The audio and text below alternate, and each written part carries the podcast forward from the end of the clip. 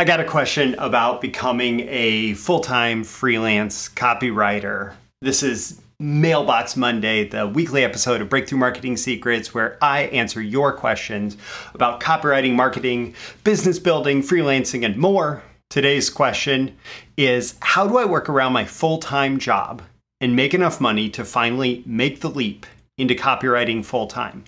And if you have a question like this that you'd like to have answered in an upcoming episode of Breakthrough Marketing Secrets, check the link in the description to submit your question. And don't forget to like and subscribe so you can get more content like this delivered to you. Let's dive in.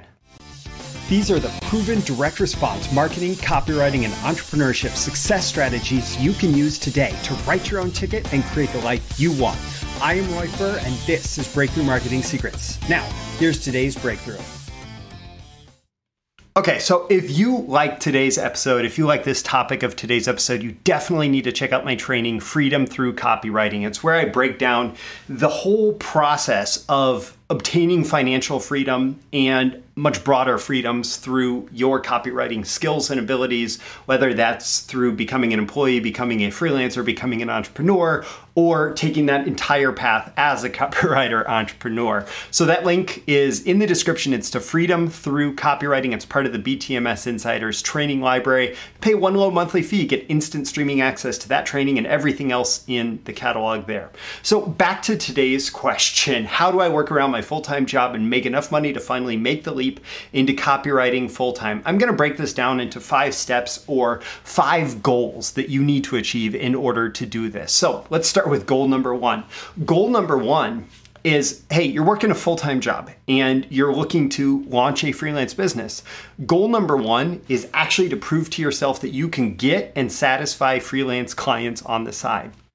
So you need to be making sure that you actually have this capability and you understand the process and that you're able to do it in a repeatable way. So really your first goal is get your first freelance client on the side and then to repeat that over and over again because if you're not able to do that then why would you be able to do it full time on the other hand, I think that you will be able to do it. It's it's really not that complex of a process. You say, "Hey, I'm able to solve this problem with my copywriting, with my marketing, or whatever problem you solve for whoever."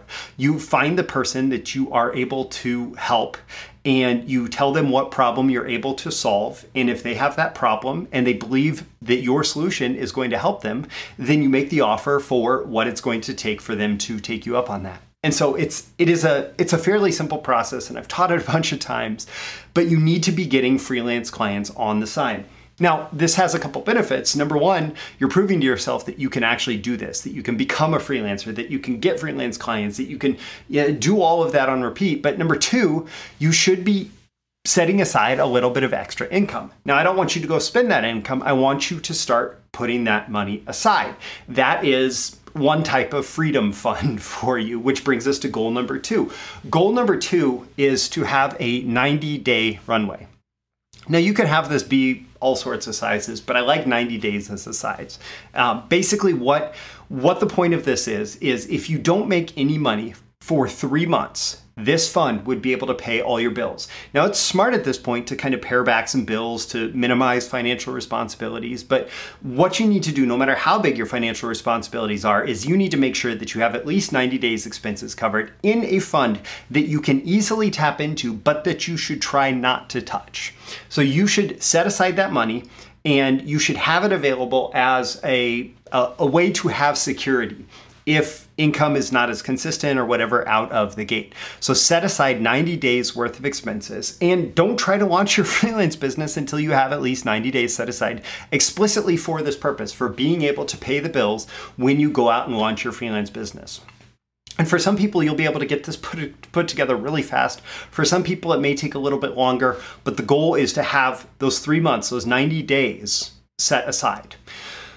Goal number three is to set a start date very intentionally set a start date out in the future, maybe a couple months. You don't want it to be too quick, you don't want it to be too long, but basically, this is the day after which you plan to not work at your full time job anymore.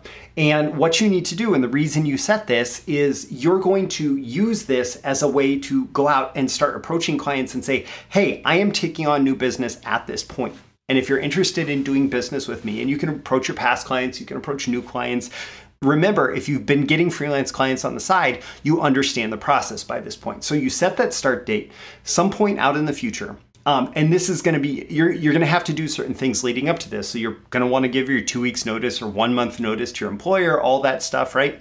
But you want to set a start date out in the future, which is going to be your target date, and you say to potential clients during this time, let's say it's a two month window, hey, in two months or in six weeks, I'm going to start. I'm going to start um, doing projects with clients full time freelance. So I'm going to have more availability uh, open up at that time are you interested in securing one of the spots? Now, what you can do here is you can actually ask them to pay a 50% deposit towards your work at that period of time, right? And so you say, hey, if you're interested in securing one of those spots on my calendar, you pay a 50% deposit, and then when the final copy is turned in, there's an additional 50% due.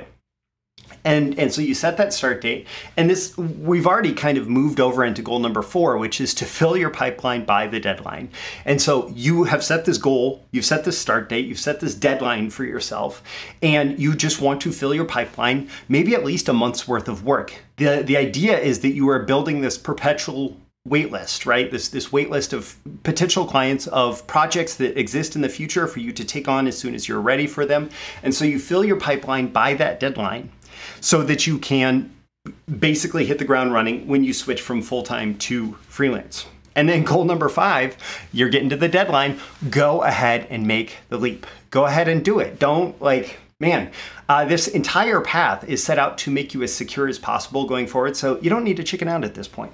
And let me actually reflect back through these. Goal number one was freelance clients on the side. Goal number two was a 90 day runway. Goal number three was set a start date. Goal number four was fill your pipeline by the deadline. And goal number five was to make the leap. For me, starting in like 2006, 2007, I did start getting freelance clients on the side, and I wasn't getting a lot, but I was I was fairly successful in a full time marketing job before it, so I was fairly comfortable with what what I was doing, but I was getting some clients on the side.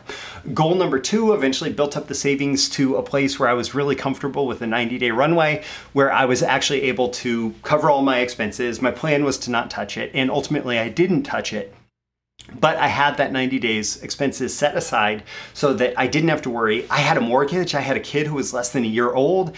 Like we were about to move across. There was a lot of reasons to be financially uh, wary at that point. But still, that 90 day runway gave me the confidence to do it. Goal number three, I set a start, start date. Actually, I set that start date for the end of February of 2010. And I ended up filling my pipeline, goal number four, by the deadline, actually a little bit early so that I was actually able to give my two weeks notice at the beginning of February. February 11th, 2010 was my personal Independence Day, of the day at which I basically quit. Um, I, I, I, I quit going into the job full time. Like, like it was a goodbye, you know, and I've never looked back since then. And that's how I accomplished goal number five, which was to make the leap. So I hope that this is helpful. I hope it's at least a series of guideposts that you can follow or steps that you can take in order to set aside enough money and feel confident making the leap as a full-time freelance copywriter.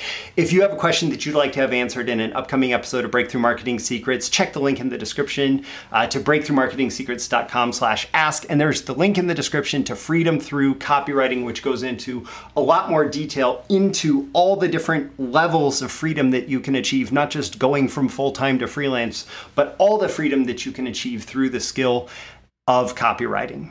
I'm Roy Furr. This is Breakthrough Marketing Secrets. Don't forget to like and subscribe. And every day and every way, I'm here helping you increase your marketing genius, including, hey, doing something simple like launching a freelance copywriting business. I'll catch you again in the next episode. See you soon. Thank you once again for tuning in to this daily episode of Breakthrough Marketing Secrets. Remember, check out the links with this episode for even more value. Now make sure you like, comment, share, subscribe, and engage in every way you can to keep this show going and growing and delivering daily value to you. I'll catch you soon for your next big breakthrough.